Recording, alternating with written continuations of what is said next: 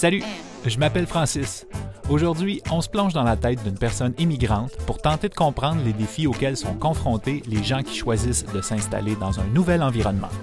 Bienvenue à Je migre en région.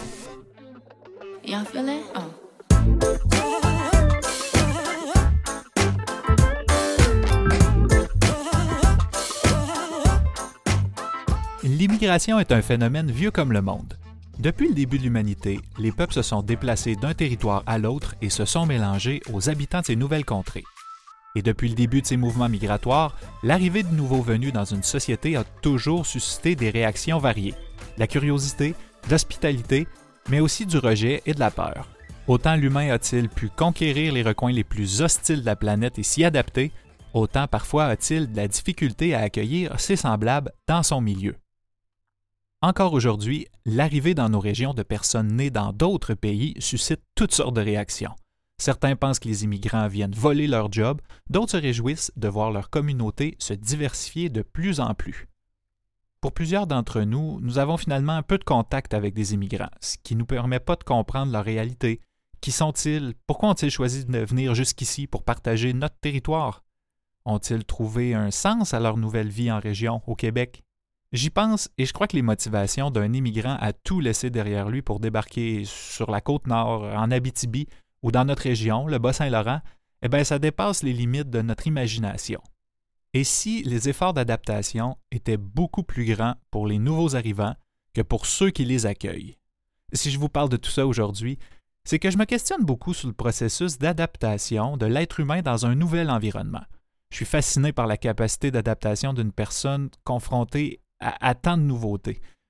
Si toute migration comporte son lot de défis et exige de l'audace, avouons que de choisir une région plutôt que de s'établir dans la région de Montréal, comme près de 80% des personnes immigrantes qui arrivent au Québec, c'est quelque chose. Mais qu'est-ce qui peut bien pousser quelqu'un à migrer en région? J'ai posé la question à des gens de mon entourage qui ont choisi de venir habiter en région, ici, dans la Matapédia. Vous allez voir que les raisons sont très variées. Ah ok, mais je viens de France, dans les Alpes. Jennifer Favra. Donc voilà, je suis venue pour le travail. Donc je travaille chez Natrel euh, à l'entrée d'Amqui. Et puis euh, donc en France, j'ai été fromagère, j'ai fait le cours en fromagerie. Puis donc euh, voilà, je voulais une expérience internationale. Donc bah, j'ai laissé des CV à Oka. Euh, à côté de Montréal. Et puis donc, euh, ben, à Oka, ils m'ont dit on n'a pas besoin de toi là, mais par contre à Amqui, ils ont besoin d'une fromagère. Donc c'est ça, j'ai regardé sur Google où c'était Amqui, puis je dis bon, ok, c'est bon. Euh, moi, je viens du Pérou. Pérou. Oui, c'est ça. Jalinette Navarro. Ça fait un peu plus que 10 ans. Je suis arrivée en septembre 2008. Mais ça fait euh, presque tant deux ans que je suis au Québec. Oui, oui, oui. oui. J'ai fait mon cégep euh, en Abitibi. Ensuite, euh, je suis déménagée à Québec. J'ai fait mes études en agronomie à l'Université Laval. OK. Oui. Agronome. Oui, je suis agronome. J'ai travaillé quelques années à Mauricie avec des producteurs agricoles. Puis bon, en 2008, je suis déménagée ici au Bas-Saint-Laurent parce qu'il y avait un poste au ministère de l'Agriculture. Donc, c'est ça. Donc moi, je suis né au Rwanda. Jean-Marie Cabera. C'est à cause de la guerre que je suis sorti. Vous êtes sauvé avec vos deux enfants? Oui, parce que pourquoi je suis au Québec d'abord, c'est que la mère de mes enfants était déjà à Rimouski. Oui, elle était venue pour faire ses études, son, doctorat en éducation. Et moi, je, travaillais en attendant qu'elle finisse et qu'elle revienne. Mais quand ça s'est passé, on était ailleurs. Mhm. Euh, il fallait décider autrement. Moi, je suis originaire du Sénégal et de la Guinée. Ma maman vient du Sénégal et mon papa de la Guinée. Euh, j'ai grandi euh, dans différents pays, mais principalement en France. Siafietou Kamano. j'ai fait la France, j'ai fait d'autres pays d'Afrique, la Belgique aussi, avant d'arriver au Québec. Je suis arrivée au Québec, ça fait 11 ans. Pour les études. Oui, pour les études, j'étais venue. J'ai atterri à Montréal il y a, oui, il y a 11 ans de ça, 31 décembre 2008, ça marque. Oh, J'arrive un soir de tempête. mais c'est, oui, c'est ça, mais c'est une très bonne introduction. Là. Quand on survit à ça, on se dit, OK, c'est bon. Moi, je suis marié d'une femme d'ici. Ah, Alors, euh, c'est par la force du destin que je suis forcé d'installer ici. Rachid Anis. Vous avez rencontré une Québécoise Oui, ici, ici, ah, ici. oui, en faisant un tour ici, euh, ah, on a fait l'accident de se rencontrer. Voilà, c'est ça. C'est...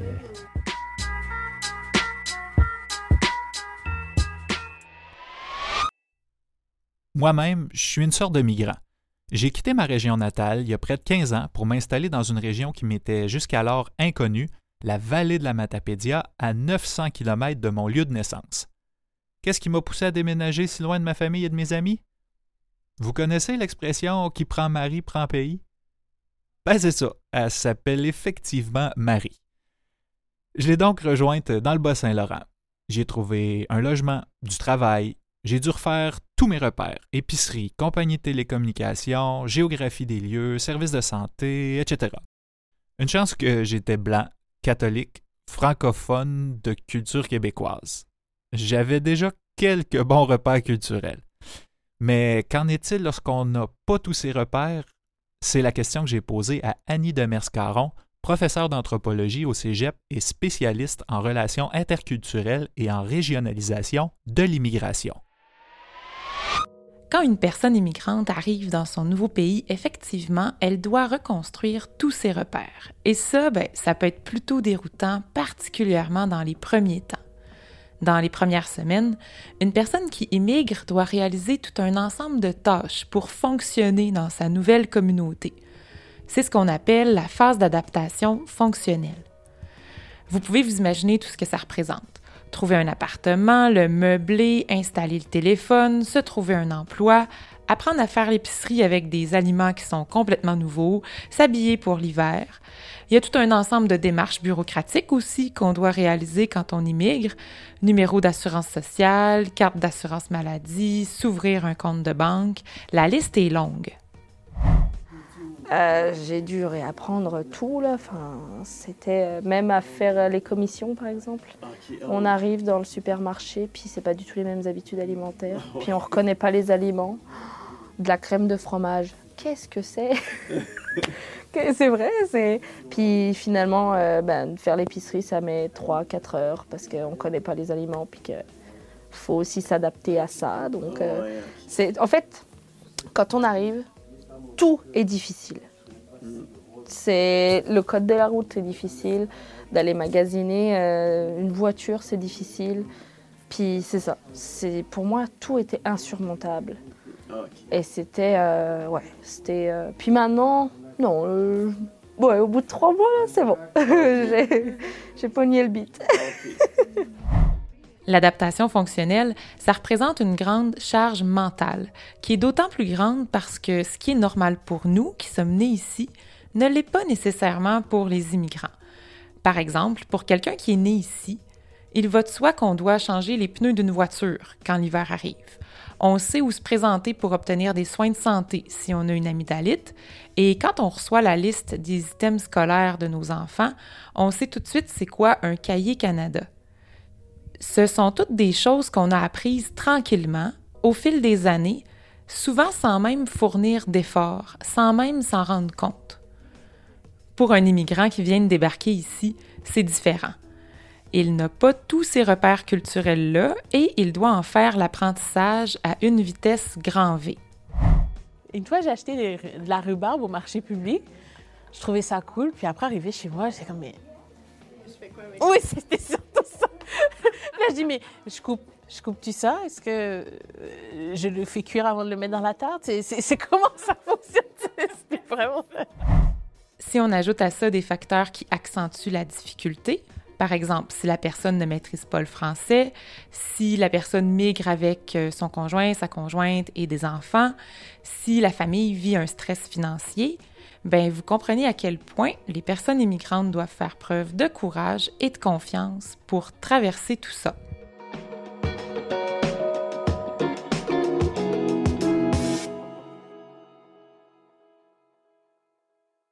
Ça en fait des choses à penser. Et c'est sans compter le défi du transport en région. Les services de transport en commun étant quasi inexistants, ça prend généralement une voiture. Pas évident non plus de trouver un logement, encore moins meublé, en tout cas pour la Metapédia. Et si vous cherchez des lieux de culte ou des épiceries spécialisées en bouffe ethnique, faudra assurément miser sur une solution maison ou accepter de faire de la route pour en trouver. Mais après tout, si c'est d'abord et avant tout les grands espaces, la chaleur des gens et les conditions de vie clémentes qui nous attirent, il y a toujours moyen de moyenner, comme on dit.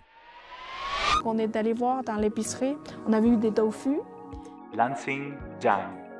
Il y a des tofu, il y a, des, il y a du riz, il y a, euh, euh, il y a quelques légumes qui est quand même commun. Donc on dit, bon, la base alimentaire est là. On essaie, c'est important, c'est important.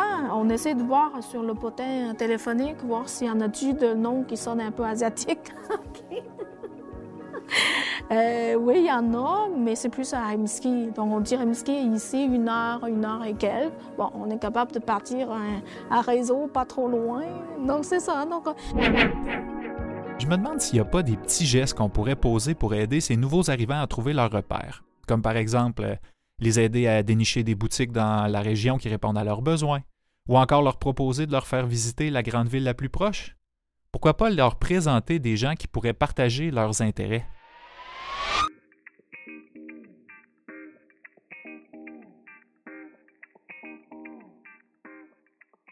Dans toutes les régions du Québec, il existe des services d'accueil des nouveaux arrivants.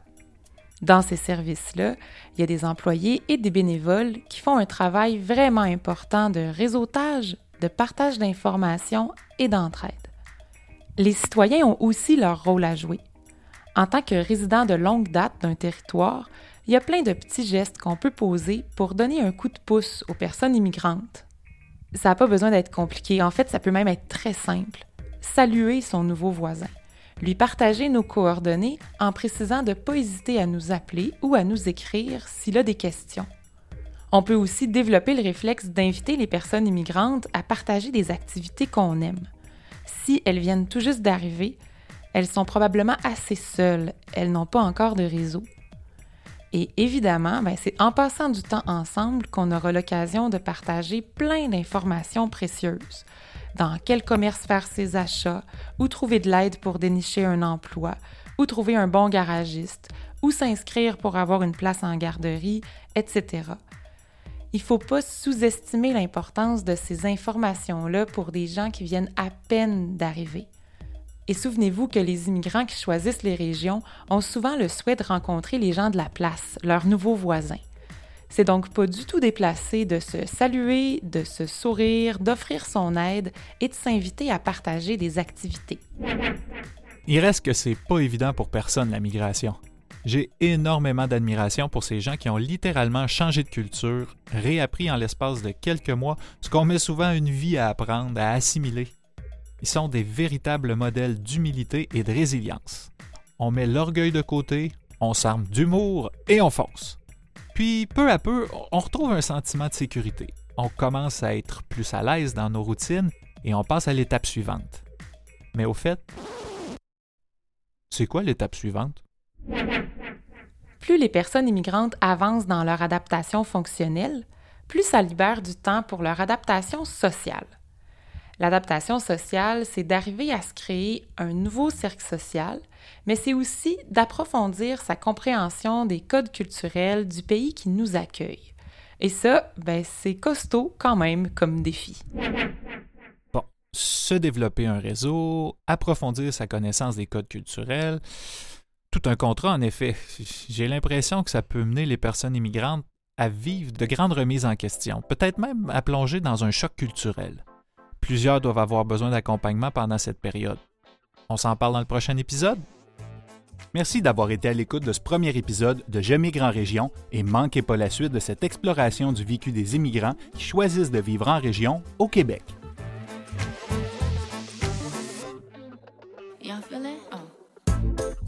Le balado Je migre en région est produit par la MRC de la Matapédia avec la participation financière du gouvernement du Québec. Réalisation TVC de la Matapédia. Scénarisation Francis Pelletier, Annie Demers-Caron et Isabelle Pinard. Montage sonore et narration Francis Pelletier. Intervenante Annie Demers-Caron.